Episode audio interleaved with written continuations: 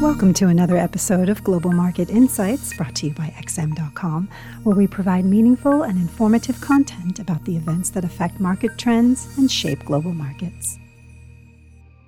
It's Tuesday, the 27th of September, 2022, and you're listening to the Daily Market Comment podcast by Charalambos Pissouros. I'm Maria Bashardez. Thanks for joining us at XM.com. The US dollar continued outperforming all its major counterparts on Monday with the dollar index hitting a fresh 20 year high. Although it eased somewhat during the Asian session today, its broader uptrend remains intact, with its tank being fueled by two pumps an ultra hawkish Fed and concerns over the performance of the global economy.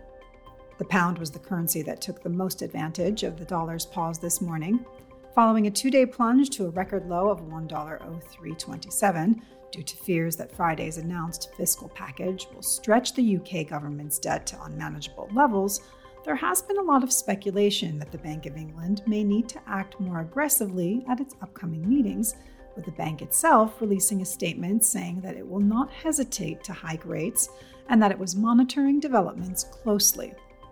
The British currency recovered approximately 5% from that record low, while market participants are now assigning around a 90% chance for the BOE to raise rates by 125 basis points when it meets in November. The remaining 10% points to an even larger 150 basis point hike.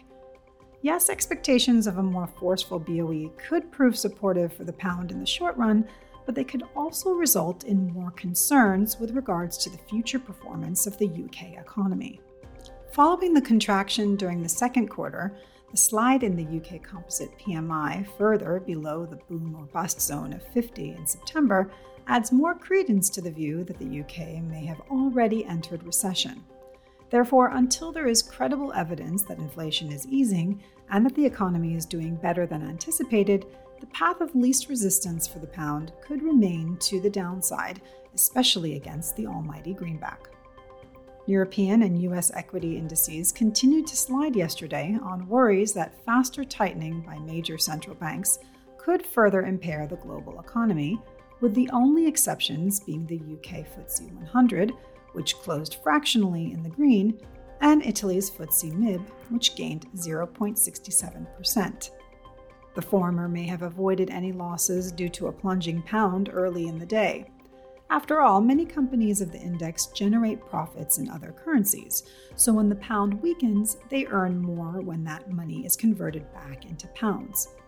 As for the latter, it may have enjoyed decent gains after the center right coalition secured a majority in both houses of Italian parliament, which may have been interpreted as a chance for the nation to eventually enter an era of political stability after years of confusion and shaky coalitions. In the US, the Dow Jones joined the Nasdaq and the S&P 500 in entering a bear market, also breaking below its June low. The other two came very close to their lows, and although the futures market points to some recovery, a break lower may be only a matter of time. The fundamental drivers have barely changed. Investors have been selling U.S. equities throughout the whole year amid fears that an aggressive Fed could drag the U.S. economy into a deep recession, and up until now, there is no convincing reason for them to stop doing so. Elsewhere, oil prices recovered somewhat today after tumbling to a nine month low yesterday under the pressure of a strong dollar, but also due to mounting concerns that shrinking economies worldwide will restrain fuel demand. Following remarks by the Iraqi oil minister that OPEC and its allies are monitoring the oil price situation, there has been some speculation that the group could intervene to support prices by reducing output. However, any cuts may have to be larger than the 100,000 barrels per day agreed at the latest gathering if they want to achieve something lasting and meaningful.